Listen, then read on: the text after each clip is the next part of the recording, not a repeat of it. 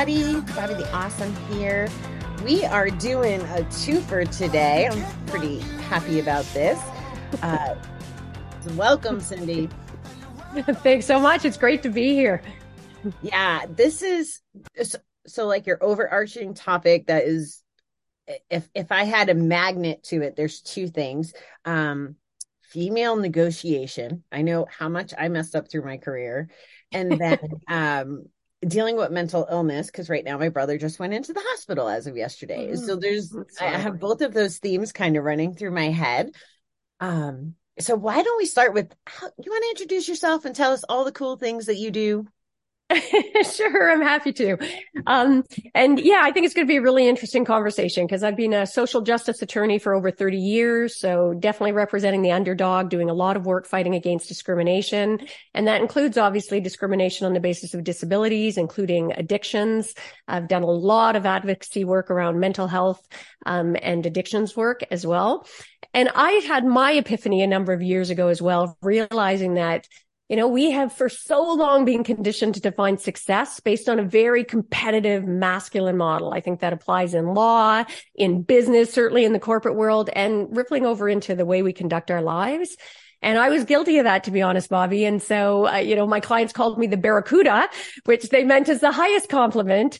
And then I recognized that everything we've been taught about negotiation, which all of life is a negotiation, is based on these same myths that it's that winner take all, that toughness carries the day approach.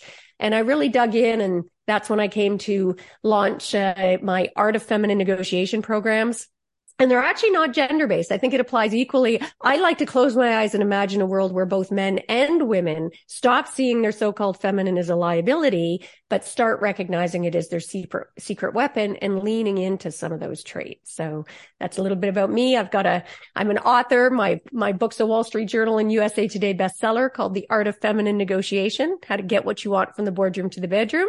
And my TEDx talk is on the rise of the feminine voice. Again, not gender based, but that same theme. So I'm a little passionate about this, as you can probably gather.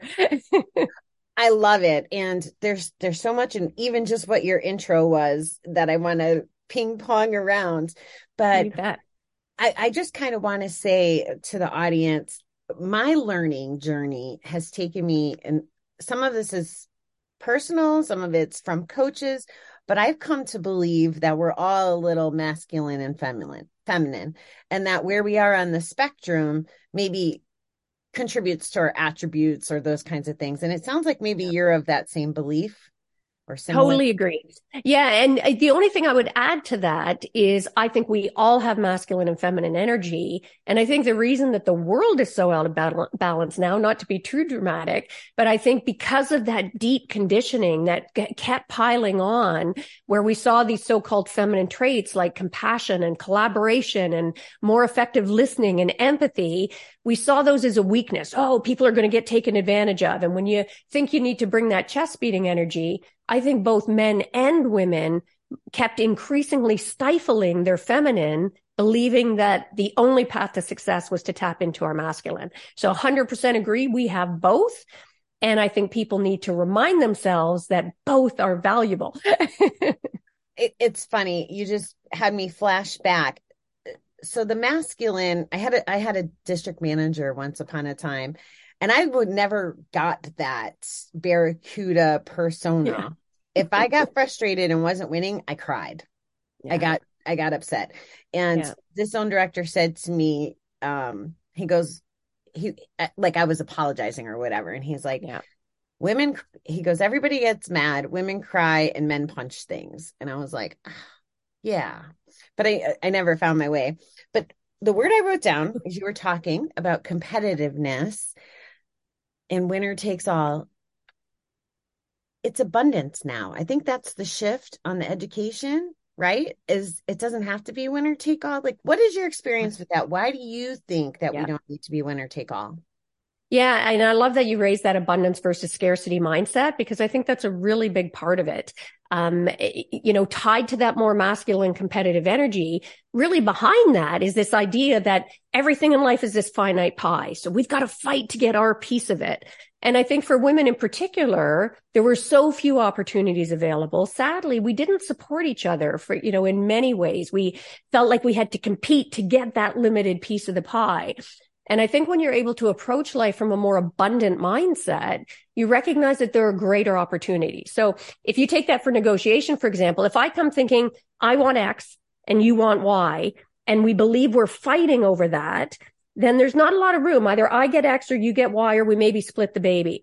But if you come with an abundance mindset, truly seeking to understand the other person's perspective, then you're often able to come up with solutions that neither party thought of, but that are actually better for both of us. So I'm a big believer if we can get out of that scarcity mindset, out of that competitive mindset, allow ourselves to be a little bit more vulnerable and open and transparent, there are there is a whole world of creative options that will actually be better for everybody in those individual negotiations and I think in the broader scheme too.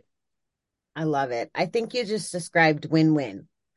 That's yeah. that's what it feels like in, in, the model in the model that I see from from entrepreneurship. Yeah. So how does the art of female negotiation apply in everyday life?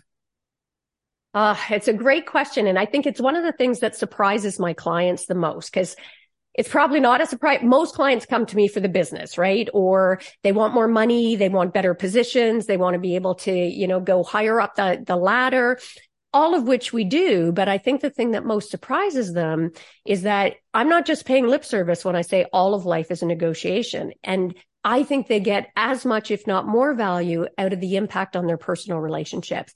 So I always say, Bobby, like whether you are negotiating with your kids, with your intimate partner, with service providers, with banks, with insurance companies, or, you know, corporate deals or multi-million dollar deals with your friend, all of it is a form of negotiation. All of those communications are about persuading and influencing and establishing that relationship.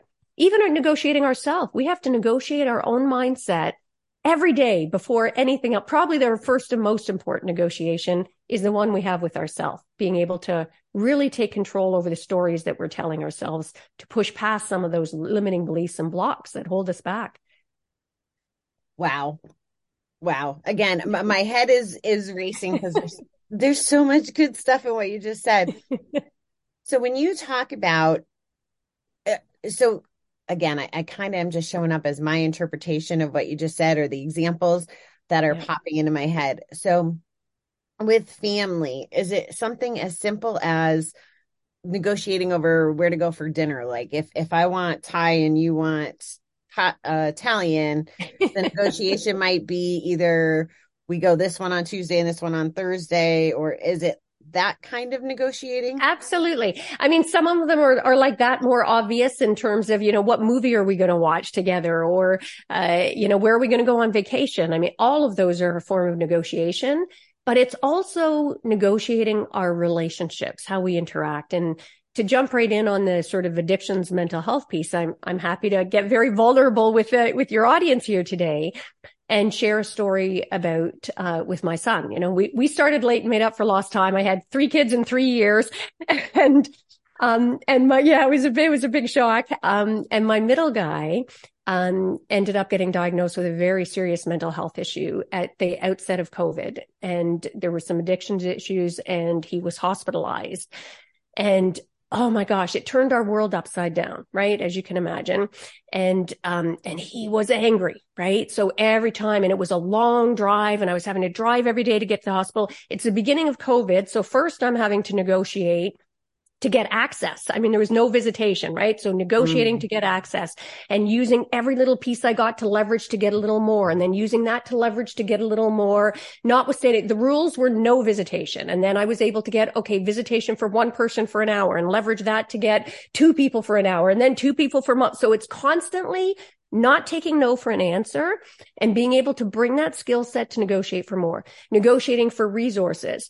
But the most profound for me, to go to your question about family, was my, I was banging heads with my son because he was angry and he was blaming. And I, of course, was being defensive because I wanted him to know this was out of love. So I'm coming at it all from my perspective. And after the second visit like that, where we're banging heads and things were going sideways, I suddenly thought, oh my gosh, I'm not practicing what I preach and what I teach. I'm not using my own art of feminine negotiation models here. And so one of the key models of that I'll, I'll, share with your listeners, I call it the no fear model. So it's F E A R. And every time you're going to have a negotiation, just check in with what are my fears? What are the other party's fears? Because well, what, how does ego show up for me? And how can I make this keep ego out of it? How does ego show up for the other party? Attachment what things am I going to be too attached to here and how can I get a little more flexible? What are the things the other party is going to be too attached to and how can I use that to come up with better options? And the R is reactivity. What are the triggers that I know set me off and how can I deal with that? So in this situation with my son, um, all of a sudden I'm like, oh my gosh, I'm making all of the cardinal sins here, right? So I allowed my fear about, you know, my expectations for him, what this meant for us, what this meant for him, ever all of my hopes and dreams as a mother, all of the fears that I brought to the table. And my ego, I was making it about me. I didn't want him to blame me. I wanted to justify why I was doing it. I was attached to what my vision of his life had been without allowing a possibility for different possible future we were facing. And it was hitting all my triggers, right? So I was being super reactive. And then I flipped the script and thought, oh my gosh, I cannot imagine the fear he must be feeling right now. He's lost control of his life, his ability to make decisions for himself. He's locked in a facility that he can't get out of if he wanted to walk out the door. His ego must be shattered in a million pieces on the floor. He's got to be attached to wanting his old life as well and being able to, to control it and reactivity. So I showed up at the next one. I went through some of my checklists and then the next visit I showed up and I said, I just really want to apologize. I am so sorry. I have totally been making this about me. I can't imagine what this has been like for you. So I want to hear, tell me about your experience. What can I do? What do you need right now? And at first he pushed back, of course, right? Because he didn't trust it yet, because that's not how I'd been showing up. But when I just stuck in that place and was able to park my ego and get curious and keep asking questions and make the focus about him and his needs, I actually saw a physical softening. His whole body started to relax and shift. And it totally opened the space for us to be able to heal and to work together and make some progress. So that was a massive shift. And that's a, most people wouldn't call that a negotiation. That was totally a negotiation about our relationship, how we were going to show up together, and how we were going to tackle this. So I hope that helps with some context. It does help. And one of the things that I personally am running into is because I'm trying listening, I'm trying curiosity, like I'm trying some some tools.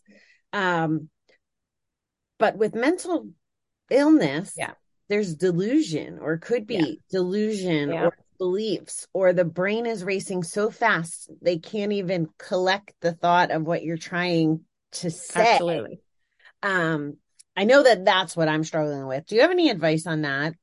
Yeah, and that's a it's a great question because we're not and frankly whether it's dealing with mental health, whether it's dealing with addictions which brings its own um, set of problems because you're you're facing the that sort of chronic lying as well and what do you believe or not um, but even in the corporate world, frankly, we're facing a lot of those same issues with people who we don't necessarily diagnose or recognize, but you've got that sort of bullying that shows up. So I think the one model, as I say, that no fear model really helps with that to start. Um, and the one thing I found with my son, for example, it's allow it's leaving space right because i find it does take a long time for him to focus and it takes a long time for him to get his thoughts together and we're conditioned to rush in to fill those spaces right so then the conversations go mm-hmm. sideways because they don't feel heard so i have learned and it takes some training i ask the question he sometimes is looking off in space. It's not even 100% clear if he's heard me or not yet, or if he's ignoring or responding. And I allow that space and grace and nine times out of 10, maybe nine and a half times out of 10, when I give that space, he'll come back and respond. Um, if he doesn't, then it's about circling back again. But it really is about tapping. When we get reactive, things are going to go sideways for sure. When we make it about our expectations only, things are likely to go sideways.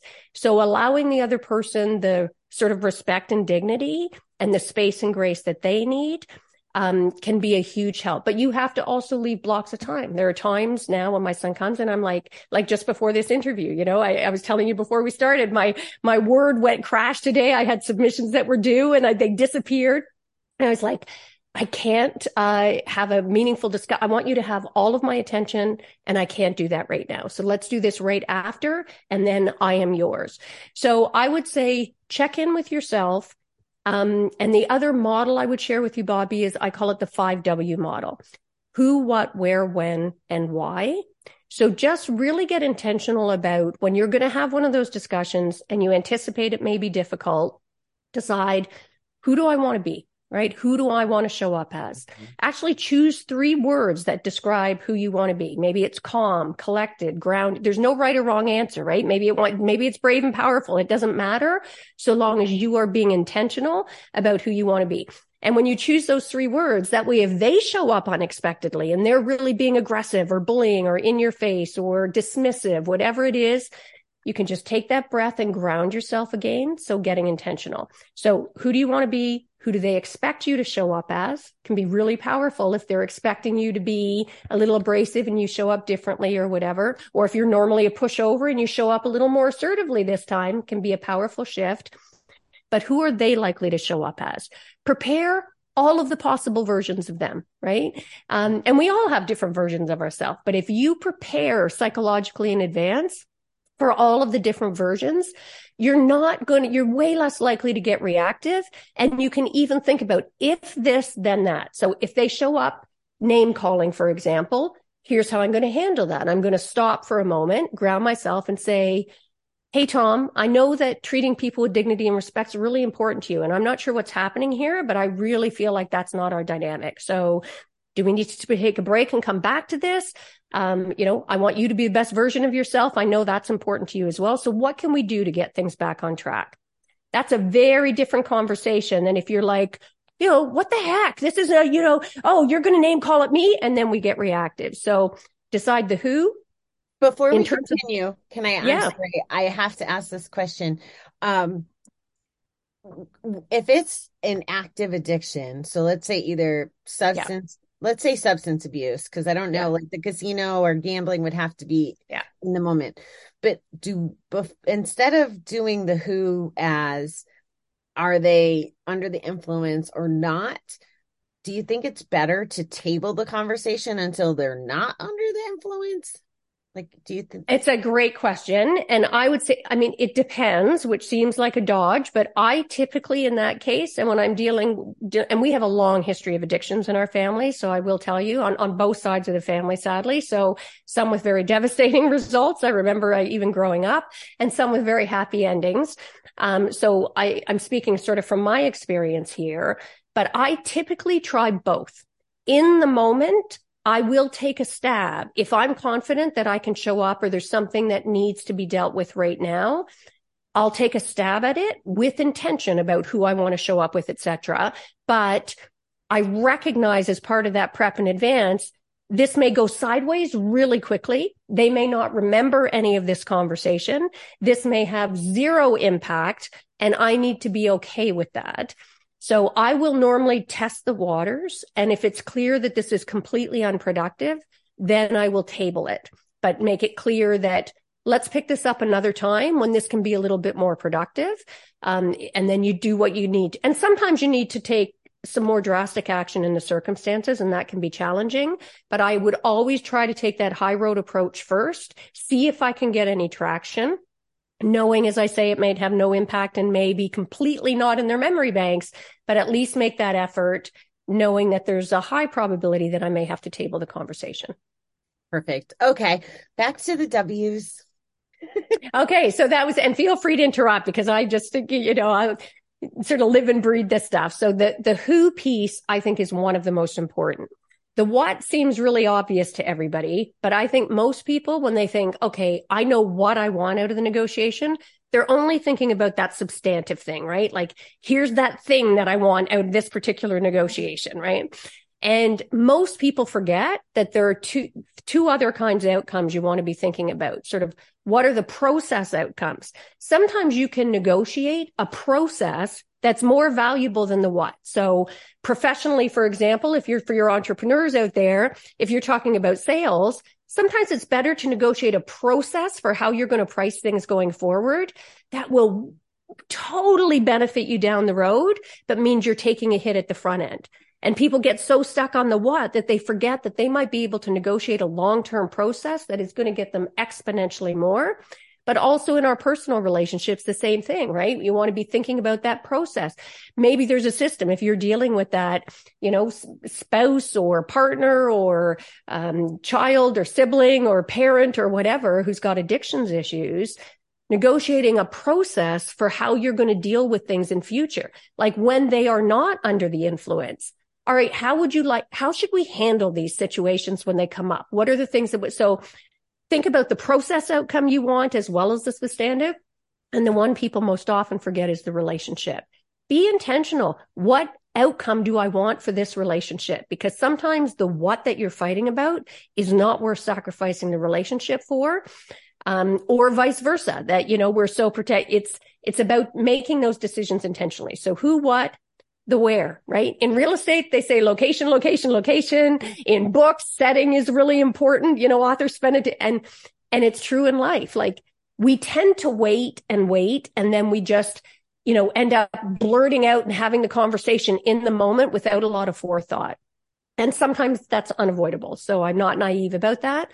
But to the extent that you can, decide where you want to have the conversation. What's going to be most comfortable? What's going to be the best atmosphere, right? And this applies in business and personally, right? Personally, some conversations you want to take place in the bedroom, some absolutely not. You know, some conversations are better on vacation at work. Some are water cooler conversations. Some are better over a brunch or a lunch or on the golf course, whatever. So be intentional about your where and same with the when.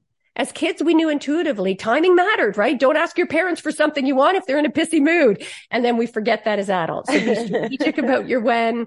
And the last W is why. What's the deep why? It's almost never, even when we're talking money, everybody's like, well, it's just about money, Cindy. I'm like, it's never just about the money. It's about what that money represents for you. It's about what, what this issue that we're negotiating about represents for each of us. What we say we want is like the tip of the iceberg. And it's like you're you're going to be hitting you know that you're going to be the titanic hitting that if you don't be open to recognizing that most of it is underwater. So what is that deep driving why for all of us? Yeah that makes perfect sense. And i'm struggling i'm listening to you and i'm being present but i am struggling because i can picture how all this applies in different situations. Yeah.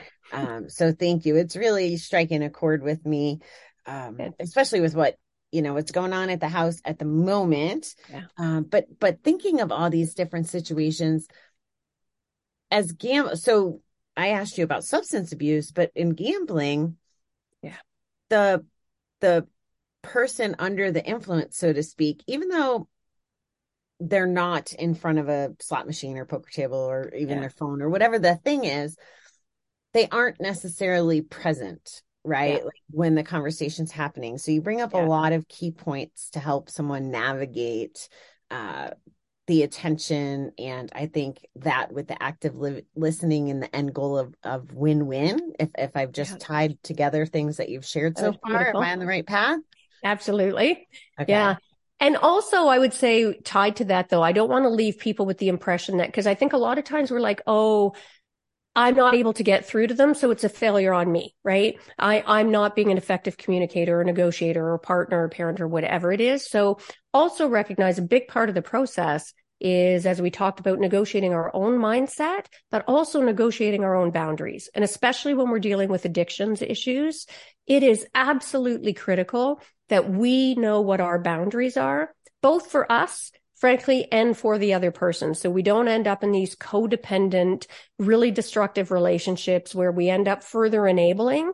So be really clear that no, yes, by all means, you are going to have better outcomes if you get more intentional about those five W's, if you get more intentional about that no fear model, if you bring the sort of six key skill sets to table, what I call my R fit model, And also know though, there are times when you need to just put a hard boundary around things. And maybe that means that the person you care about has to fall really flat on their face. Maybe that means they end up being hospitalized or um, in a rehab facility and or getting some treatment and or out of the house, whatever it is, however that shows up, you set the boundaries so that you are able to set up a situation going forward where you can have healthy communications. Because if you're with somebody who's not making any of those shifts, you can be the most effective negotiator in the world. You can be as intentional as you want, and you may not be able to have the impact that you're hoping for. So, but I have found that when you apply these consistently,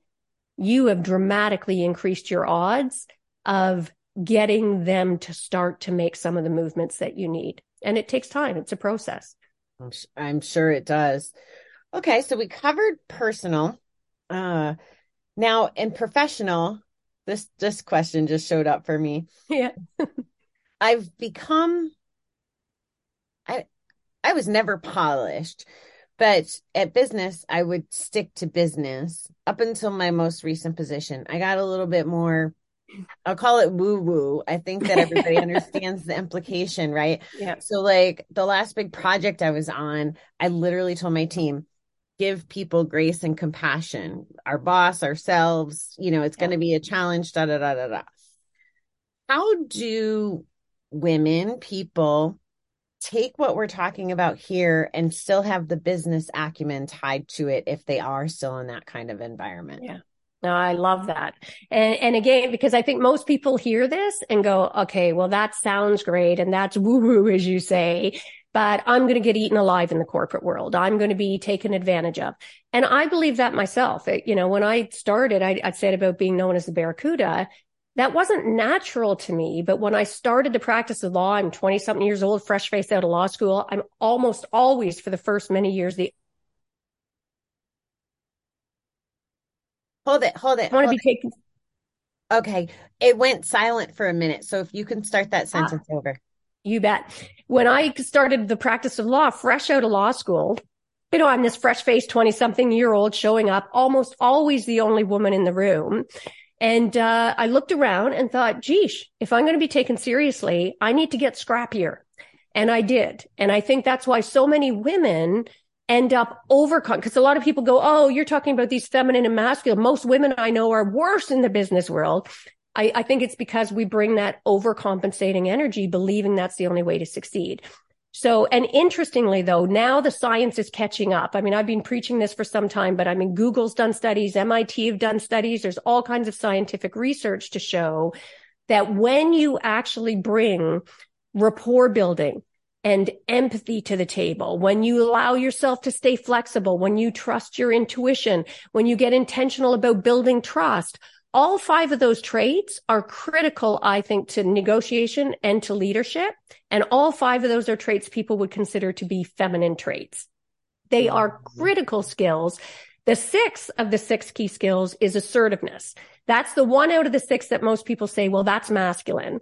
But I actually even think for that, Bobby, people mistake and confuse assertive with aggressive. They're not the same thing. Assertiveness actually just means showing up from a place of confidence. Confidence comes from knowledge and knowledge comes from prep. So my big thing now, I tell people, men and women in the business world, and I do corporate presentations on this, encourage your people to lean into the feminine, right? Lean into the emotional resonance, really make people feel valued and respected. Listen more than we talk. Make sure that people are being fully heard, you know, speak to the ears that hear us and the hearts and incredibly productivity increases, um, buy-in increases. And COVID, I think was a positive shift from that perspective for two reasons. People were like, whoa, this competitive model, the way I've been living, I want to reevaluate how I'm living my life. So a lot of people wanted to show up differently, but also a lot of people said, Oh, look at the countries that had female leaders. They did way better during COVID than other countries, which. Oh, you went silent again. That's weird. That? What's that? You said the female leaders for whatever reason you'll be mid sentence and it'll just go silent for a minute that is so weird i don't know what's happening let me just check my connection here so All right. Yeah, because it's a beautiful day. It's not like there's any weather. Yeah, so, same here. If I put my hands up, that's what that means. okay. All right. I will watch for that. So I'll just go back to that then. Um, you know, during COVID, people talked about the fact that countries that had female leaders actually fared better during COVID. And I do not get into the argument about whether that's true or not, because I don't think that's as important as the fact that at the very least, the value of feminine stock went up. People are now recognizing these so-called feminine traits as key traits for leadership. So to circle back to your question, for women or men, frankly, in business, I think if you're going to stick to those old competitive models, your business is going to go the way of the dodo bird. We are in a different world now post COVID. People want to have more harmony in their life. People want to be valued and recognized. That's why we saw that great um, resignation, as they called it after COVID. So I think progressive employers are employers who are going to encourage their people to lean into those so-called feminine traits, value collaboration over competition within the workplace, be more transparent in the salary discussions, frankly. Teach your people how to negotiate better salaries so that they'll know what they need to do. It's a win-win situation. So I loved your question. Well, you just brought up something I was going to do as our next topic, but I, I just want to call out um, two things. One, I was the same way. Like I did not exhibit empathy at all with my team members until yeah. my I I attribute it to my recovery journey. And I'm sure talking to so many experts like yourself about yes. these different topics to make me a better yeah. human being. Um, and then this barracuda, I wrote it down a few times. When you show up, did you call it combative?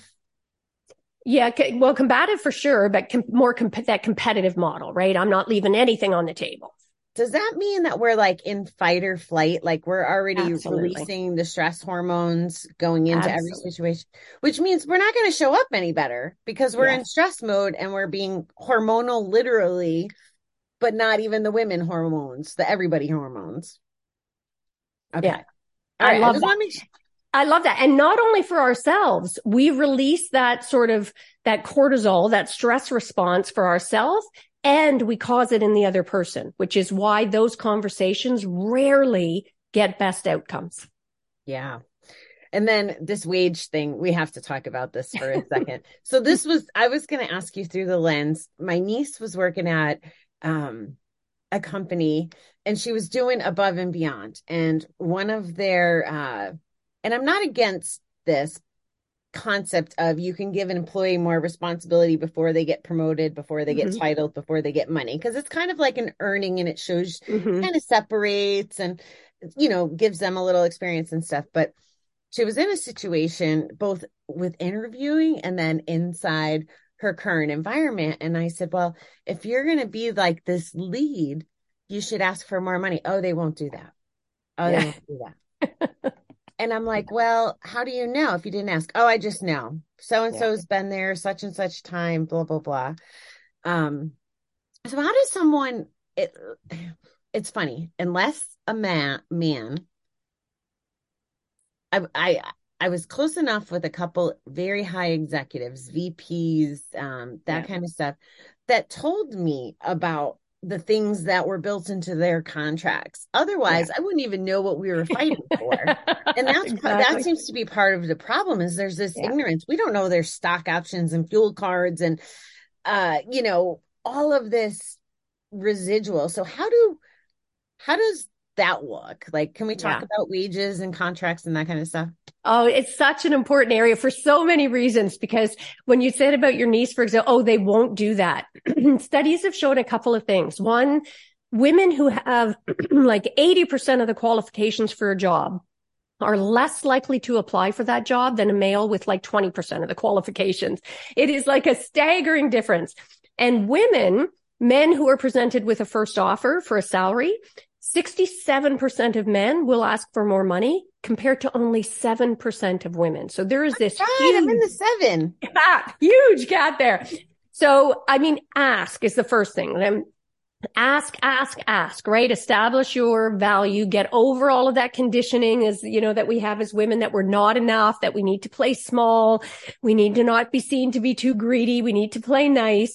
So definitely ask. And that's been borne out. A lot of the corporations where they had um, real discrepancy between what their males were working and their females. When they were questioned about it, they're like, they didn't ask and they did. So it's literally can be that simple. But also I would say for your niece and all, all of your listeners out there, get more strategic about your and I'm actually really on a campaign to get employers to be more transparent because most employers are like if they don't come and ask for it we're holding our cards close to our chest. I think it's better when the process is more transparent. So I always tell people do your brag list, all right? So set down all of the, the qualities that you bring to the table, right? Your past accomplishments, your present accomplishments.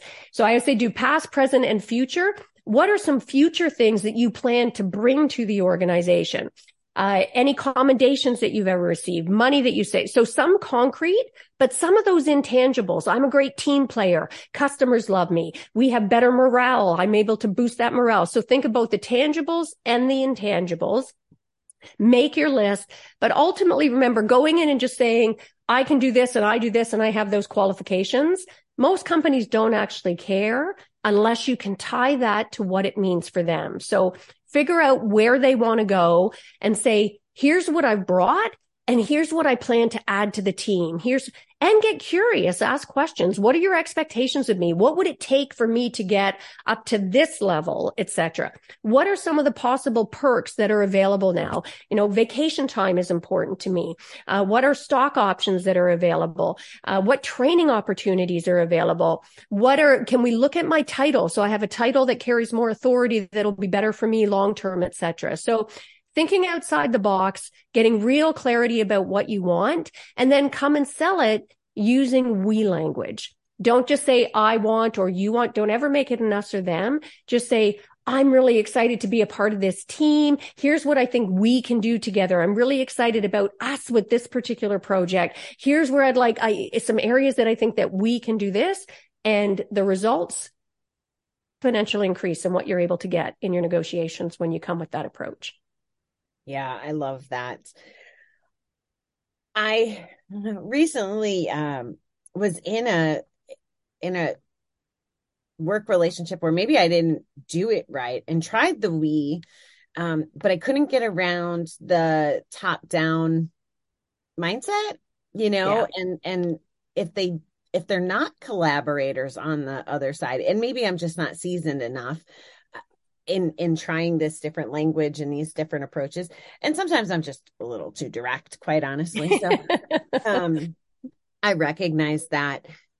I i do like the transparency piece though like especially yeah. when it comes to salary. Um yeah. something i tried as kind of because i believe in what you just said. And and i'd love your thoughts on this if i was barking up the wrong tree or the right tree. But everybody's a new hire if yeah. you had experience in the position, you've done it before or or you have those kinds of skills, you got 50 cents more than mm-hmm. the one who has no experience so that you acknowledge it. If you've invested in it, meaning you've paid for school or outside education or mm-hmm. or things, you got even another 50 cents more. And saying that in front of everybody at orientation. This is why you're getting hmm. paid what you're getting paid. Yeah. Do you think that that's um an approach that can actually be adopted? Do you think I did that right or wrong? Well, I know there's no right or wrong, but feedback. Yeah, no, I, I love the idea of the transparency where people are like, you know, here's the criteria by which we're judging. Having said that, I think it's really important to have the flexibility and somebody who's effective. So I'd say for your listeners who are looking to bargain for themselves and also for people on the other side, be more open to this somebody who's really effective is going to be able to say, I understand that you get X amount more if you have a formal education, but I'd like you to just consider that I don't have this particular degree, but I come with this range of experience. And here's how that's actually benefited this organization and or past organizations. Mm-hmm. Here's how it can benefit going forward. That's worth infinitely more than if I had X degree. So having that flexibility as an employer to recognize that, but as an employee, just because the employer says, here's our criteria, boom, boom, boom, still go in there and ask, do your preparation, find out what are other people in the industry making? What are the competitors paying for comparable positions? What are other people in your own organization getting? What even within your geographical area and even broader? So You've done the homework and you know. And I remember even as a young lawyer having this where then my employer was trying to lowball me and I'd done my homework. And I'm like, well, that's interesting because I know so and so over at your competitor firm is making X this year. Are you suggesting I'm not as valuable to this organization as he is to theirs? Because I would find that really surprising because I brought this, well, he sputtered and stuttered and didn't know what to say. And I walked out of there with a big honking raise because he was so embarrassed and mortified.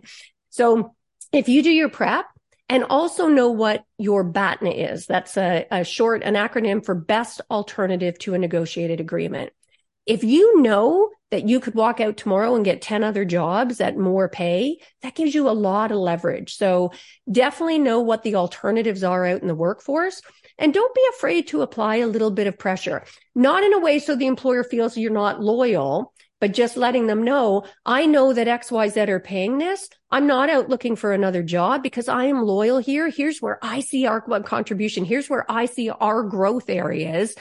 And really, when you play it that way, you're much more like, even if you don't get the raise in that moment, you're setting yourself up already for the next one. You're making it very clear that you want to be fast tracked, that you are on the path to greater success and positions.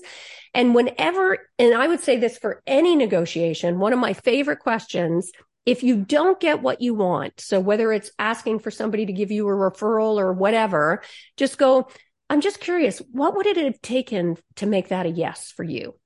That is one of the most valuable questions because, and especially in a salary negotiation with an employer, you know, I'm just curious, what what would it take to make this a yes for you so we can position ourselves? Then it forces them, as you had said, to give that criteria, objective criteria that you can then pad yourself to fit for your next conversation with them.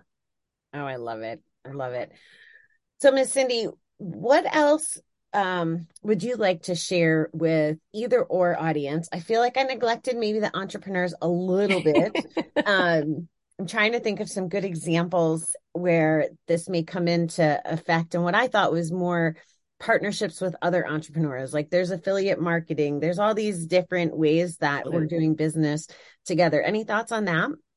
Absolutely. And I'd say for our entrepreneurs, I often like to share personal examples as I've done here, because I think those personal stories, people remember them eas- more easily.